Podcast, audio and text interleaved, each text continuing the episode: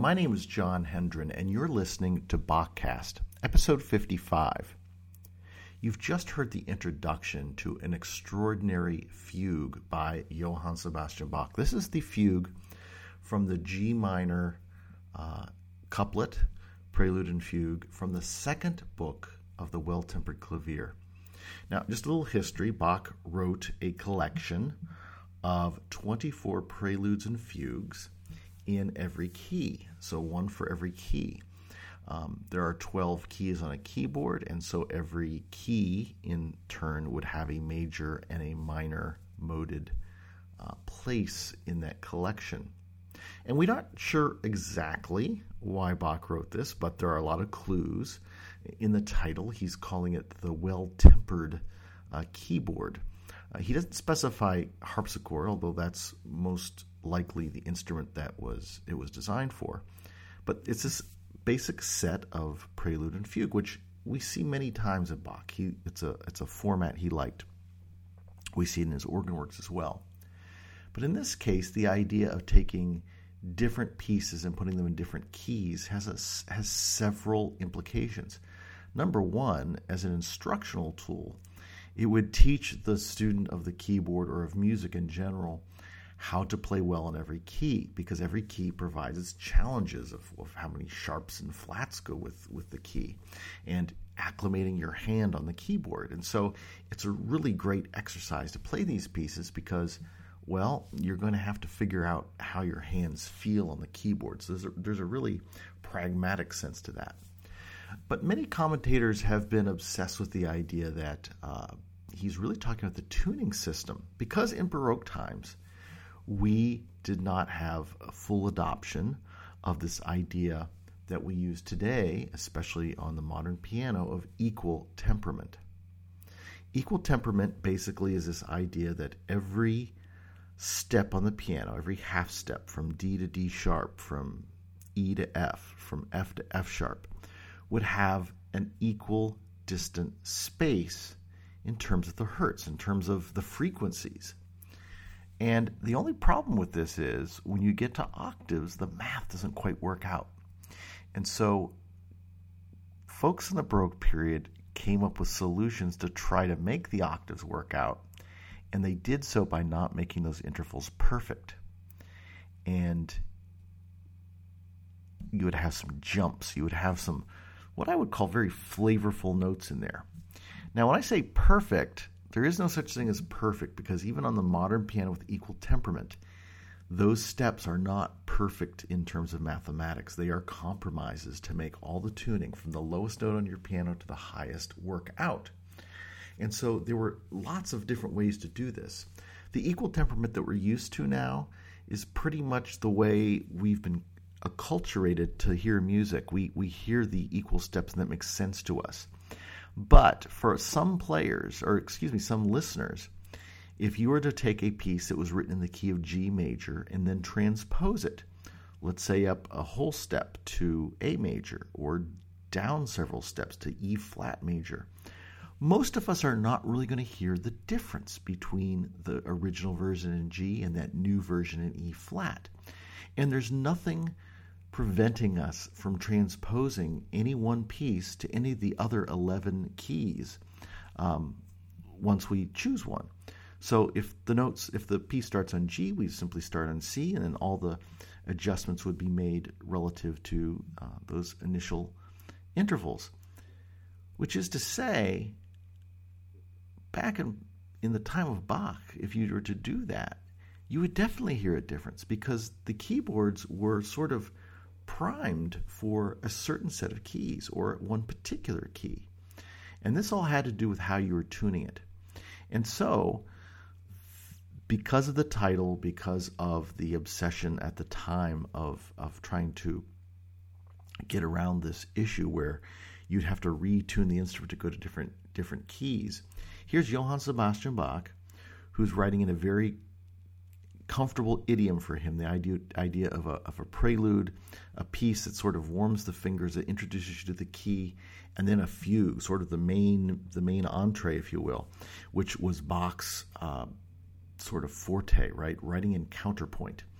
So that's that's the background, and whether or not he's trying to say, "Hey, I've write, I've written a collection of pieces that can be played on one keyboard without having to retune it," or not, remains to be seen. There, there's a lot of conjecture about it. You can read some books about it, lots of academic articles about what Bach was trying to accomplish with this piece in terms of the collection. When we get specific to this piece, I'm not going to really care about with the tuning system. We're going to hear some performances on different combinations of instruments. I'm going to start with the piano, actually. You heard an excerpt at the beginning of this fugue uh, performed by Brad Mehldau. Now, Brad Mehldau is most famous to us as a jazz pianist.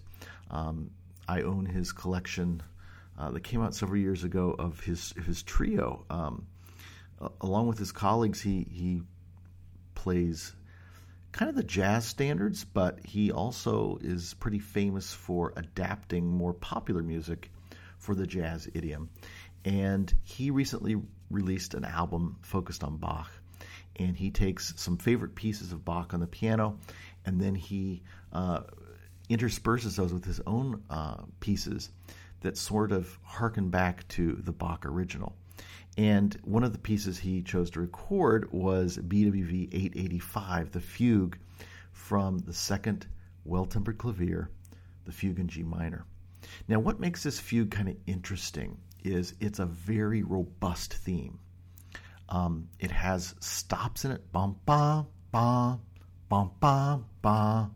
You know, we have this sort of rhythmic thing going on, and that's what I always want to point out when we talk about Bach and taking fugue subjects or taking counterpoint. It's not just the melodic thing in Bach; it's that rhythmic thing. Um, he's got these these angular bum bum bum bum bum bum bum bum, and then of course these repeated notes. So I'm going to play for you another recording um, on piano, and I'm going to play it, and then I'm going to play Mehldau's again, and I want you to hear the difference in those repeated notes. Dun dun dun dun dun dun dun dun dun dun. And it's that rhythmic intensity, that that same note, that makes this such a uh, attractive fugue subject. Because not only is it interesting melodically, but it has that sort of rhythmic vitality to it. And that rhythmic vitality really helps us when we're listening to this fugue because we can always listen for those sort of that, that rhythmic signature cutting through.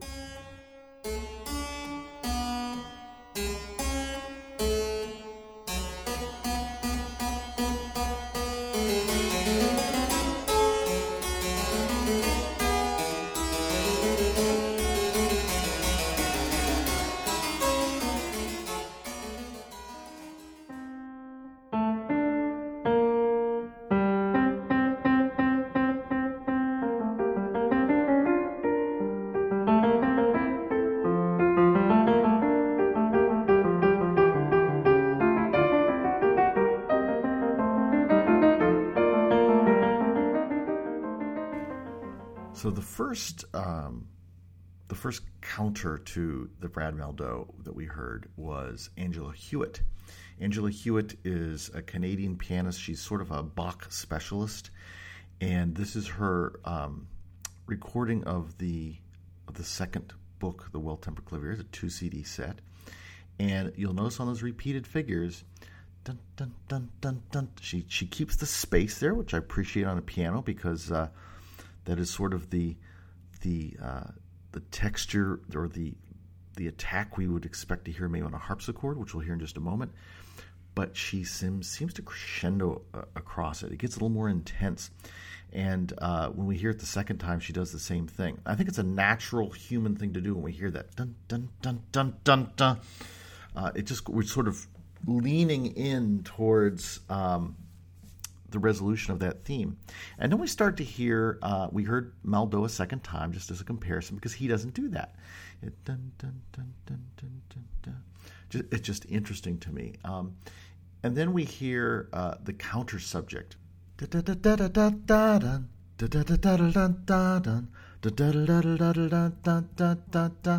So that that is a called a counter subject, and in fugues, and typically we get to Bachian fugues, um, those counter subjects are sort of the um, so we have two voices enter. We have the first voice that has the theme. We have the second voice that comes in and also presents the theme. But then what is played against that second voice that comes in in the first? Well, that's the counter subject. And there's a very clear counter subject in here. I just kind of sang it for you. Please excuse my singing. Not trained as a singer. But I think you got the rhythmic piece of that. And that's what makes bad singing these fugue themes so easy in Bach because there's this rhythmic component to it. But what I want you to hear is it's sort of a, a interesting construct. So you have the theme that's going to be woven in through four voices. We have a counter subject, which we're also probably going to hear, hint, hint. And we've got this rhythmic drive, dun, dun, dun, dun, dun. There's space in the notes. There's there's, there's short little phrases with, with some rests in there in both the theme and the counter subject, which makes for some interesting, again, vitality with, with the rhythm. Um, it makes it just attractive. Uh, and there's something driving about that, that repeated note, right? So that's what we're set up with this fugue. You've now heard versions on piano. I'd like you to hear uh, maybe something closer to what Bach would have heard uh, having performed it. This is um, uh, Christophe Rousset, who is a French harpsichordist. And uh, I recently picked up, there was a sort of a reissue of his recording of the Well Tempered Clavier, both books one and two. Um, and recently been trying to enjoy that. And this is his rendition of BWV 885, The Fugue.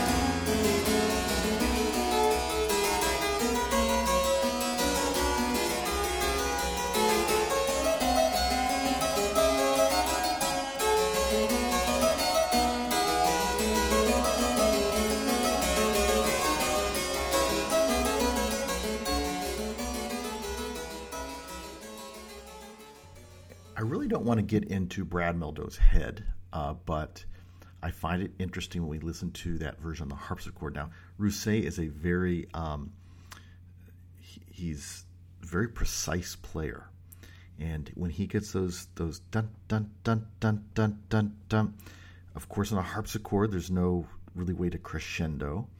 Um, there is a way, sort of, to give that leaning sense, and that would be to speed it up slightly. And some performances we do hear that. We hear the dun dun dun dun dun dun dun, even if it you know pushes it, rushes it, and then we get to the the big downbeat that it comes back into time. It, it's just a way for us to sort of emphasize that the power in that line, that having that repeated figure. But he doesn't do that here. Uh, what I really like about hearing this on the harpsichord is the precision and how things just kind of lock in. And I, I, have to admit, every player is not as precise as uh, Christophe Rousset is, and so this is sort of a, a really interesting um, uh, example for us to hear because things are so um, very clear. I, I could say I've said it a couple times, but it's it's a very it's a clear recording. Yes, what I'm talking about is, is the clarity to be able to hear there. There is one entrance of that repeated figure, uh, which is a little harder to hear, and that's because there's some other things going on. But if you listen carefully, you can hear it. I always listen for it, dun dun dun dun. You know you're hitting the end of, the, of that theme. And then we have that counter subject that sort of takes over, right? When we hear the top voice and the soprano voice, uh, it, it, sort of becomes familiar to us. And so, so far of what I've presented in this fugue, you've heard this subject that has very uh, recognizable um, signature to it, and then this counter subject. And it's all just sort of going together, and it's being introduced in the different voices, and it's exactly what we would expect from a Bach fugue. Now it's going to get a little more interesting. And I'm going to give it away right now what Bach does, which is which is really kind of cool. So as this fugue develops, not only uh, has Bach figured a way to combine a counter subject with the fugue subject, but he will start to harmonize and align the counter subject together in two voices at once. So da da da da da da da da da da da da da. As I play more of this, I want you to hear when the, that figure is played in harmony, played by two voices at once. It's a pretty cool thing that he is able to take those together, align them, and play them together against the other stuff going on in the fugue. And so this next clip is from a string quartet, the Emerson Quartet, a preeminent, uh, what I would call a modern string quartet that plays uh, very much uh, the standard quartet repertoire. You're going to hear some vibrato in in the violins, especially. Uh, but what I like about when we take this keyboard music and divide it into four distinct voices is when I talk about clarity, once again, it's going to be much more easier to hear the separation of the four voices.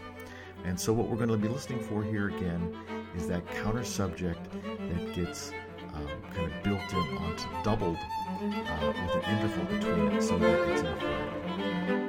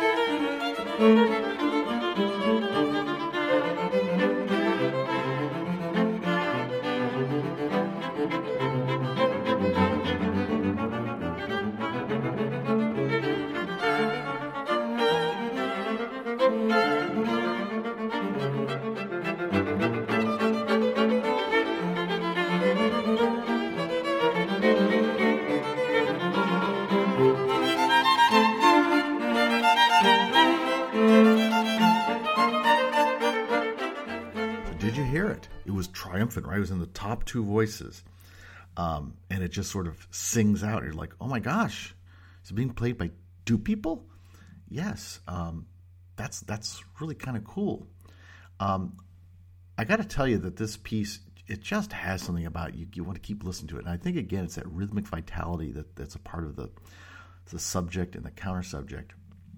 And this is a really, um, even though playing Bach on strings with vibrato is really not my thing. I I think this recording is uh, is a good one. Um, this this came out a number of years ago on the um, Deutsche Grammophon label.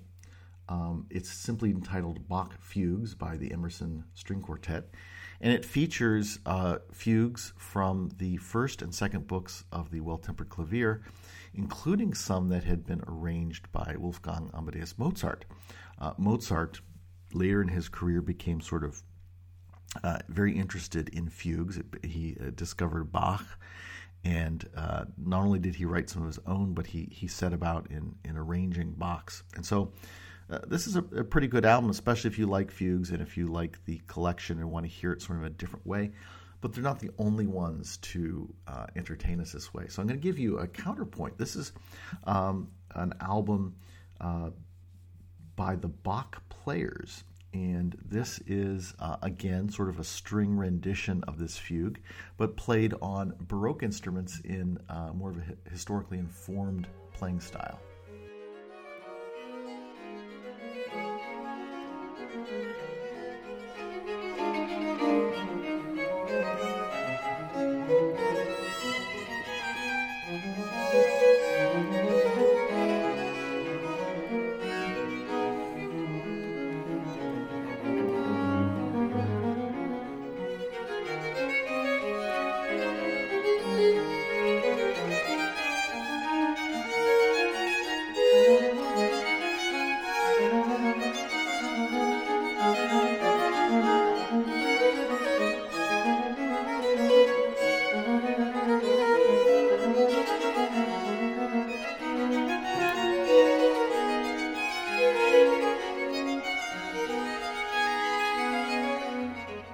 Different playing style. Um, you could make your own decision whether you like one versus the other. Uh, but they seem, I think, overall to do a little bit less in terms of the um, the rhythmic uh, vitality of the music. I think they're a little more, if I were to conjecture, that they're a little more focused on uh, what the what the sound would have been like on an instrument available to Bach, whether it's a clavichord that has some some control, but um, they don't go maybe to the same extreme that Emerson goes. Um, and I think there's delight in both of them. Now, we talked about how Bach is taking the counter subject and is being able to harmonize it. Well, could he outdo that? Could he could he stretch his uh, intellectual muscle anymore? His skill as a composer, and uh, we might say, well, let's take a look at what Bach did after this, right? He writes the Art of Fugue, he writes the six part Ricercar from the musical offering. And so in this piece, uh, he his challenge is met when he harmonizes not only the counter subject, but he ends up being able to harmonize the subject itself. And so I'm going to let you listen more. And this is again from the same performance by the Bach players.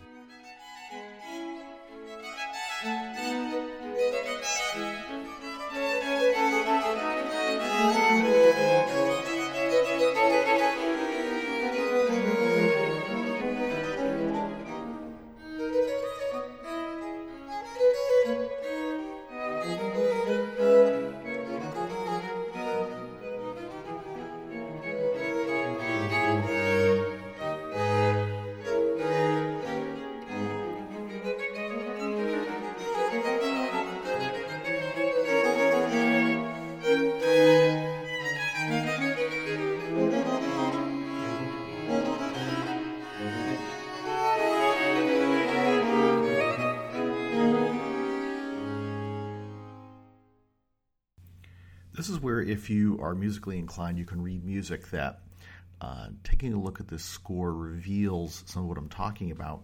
And in some cases, it makes it easier to hear the parts, even when you're listening to a performance like this with uh, each part on a, a different instrument. I do think that the recording by the Emerson, just the way it was recorded and mic'd, makes it even a little easier to hear the distinction uh, in the parts. And I think those players are maybe a little more uh, independent uh, and so I think that helps as well. But the, the technique that um, is used here is when, um, you know, Bach is not fully writing it out in harmony, but he's he's got that motif there, and uh, you, you, see it in the score. Uh, the particular score I'm going to, to link up in the show notes is a really nice one. Um, it's it's viewable right in your web browser. It, you don't have to download anything. Um, I believe you can actually have the uh, the website play it to you, and and you can see the score there. But uh, it it fits. It's a very tightly uh, written one, and it, it kind of fits nicely. What you're going to see there is not sort of the four part version that makes it very easy to see. We call that open score that maybe the string players would use, but it's the keyboard version. But one of the easiest things for us to see is that repeated pattern. Dun, dun, dun, dun. And we see that, that Bach is trying to sort of match that as the fugue progresses with, with some harmony. Um, and then we have, you know, that, that theme, dun, dun, dun, dun, dun, and then we have that running line. You'll see that repeated throughout. And when it starts to, to harmonize and we have the, the counter subject with it, it's just sort of an, an emotional thing um, you may or may not hear that. I think you do. I think that's what makes this piece interesting, just from just sitting back and just listening to it wash over you. I think that is the explanation for why this gets sort of intense at the end. But you can listen to this piece many times, and I would encourage you to. I'd encourage you to, to hear it on different instruments, on different interpretations. Uh, I think it's it's worth your time to do that to sort of begin to under, un, uncover some of the real art. When we talk about Bach's art, it, it is at the compositional level. It's it's how he's putting notes together, how he's weaving themes, how he's um, balancing the themes against counter themes. In this case, we're calling them subjects and counter subjects. And then eventually he has to end the piece. And it's kind of interesting too because um, he has has a few parts here, and I'm I'm looking at the score, and it's it's three pages and one line. Uh, they do have measure numbers, which is helpful. So if you have a score, the measure numbers will be the same no matter what. Um, so you get into measure 75, 76, 77, and then measure 78. Dun, dun, we're sort of we've sort of had that same rhythmic motif that starts and then he starts to put a little coda on the piece where he's reading restating things one more time but he ends up bringing it all together. And this is always something i'm amazed with with bach is like how do you stop? How do you stop all this momentum? How do you how do you bring things to a close? And typically and i say typically if you start maybe at the the first book of the well-tempered clavier his fugues are be, become what I well they are the textbook fugues. That's, when we study fugues, that we look at Bach's fugues in, the, in this particular collection, and we think of Bach as the sort of the high art of writing the fugue, at least until we get to the maybe even the, the like the 20th century. Although there's some great examples of counterpoint in Mozart as well. But what I'm saying here, if you take a look at this. Um, he typically states the theme multiple times, and the sort of the game is you gotta gotta present it to each one of the four voices. But then how he wraps it up is kind of neat. So I'm gonna let you listen to one more recording. Um, this one um, is by the ensemble called Fretwork, and Fretwork uh, is a is a viol ensemble, a viol, um, and that is sort of you might call it a predecessor to the violin family. They certainly were being played at the same time, but it, it is tended to be thought of as, as the older set of instruments. Now, we know from Bach's time the viola da gamba, that, that sort of never died out of fashion. Um, but the other viols, the the treble, the tenor, the alto, these are the the consorts that would be that were popular in by English composers. We think of William Lawes or William Byrd or uh, Orlando Gibbons. Uh, they were writing this this music for uh, consorts of, of, string instruments, but they have a very there's a softer sound to them. They're bowed uh, typically. Um, the bow is held differently. The instruments bowed differently. There are frets on the instruments, and so it, it, sort of thought as an older um, predecessor to the, the, the Italian violin family, which would include the viola and the cello. Fretwork is is an ensemble that I, I like a lot, and this uh, this album from 2005 is called Alio Modo, and I have, have sampled from it before. I really like the album. It's sort of arrangements of different pieces by Bach and it does include the prelude and the fugue. Uh, we're going to sort of focus maybe on the, the, later half of the fugue just to give you again another flavor, another interpretation of this uh, piece by Bach, BWV 885.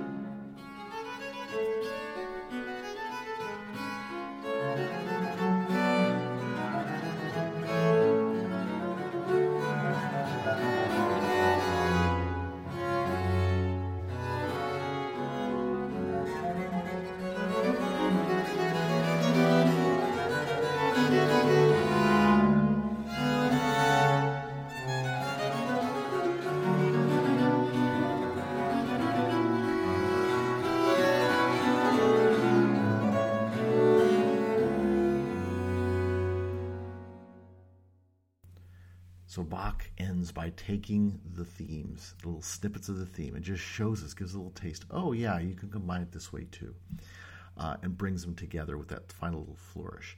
there's almost two times that the piece seems to end, but it, there's like so much energy going on with those themes that finally you breathe, and you know, getting the major mode at the end is sort of a very satisfying way to end that piece. Folks, I hope you enjoyed hearing these different performances of BWV 885, the fugue from Bach's uh, G minor. Uh, Prelude and Fugue from the Second Well Tempered Clavier. My name is John Hendren, and you've been listening to episode 55 of Bachcast. You can learn more about uh, Bach, you can learn more about Baroque music and recordings of Baroque music at my website, biberfan.org. That's B I B E R F A N dot O R G. Thanks for listening.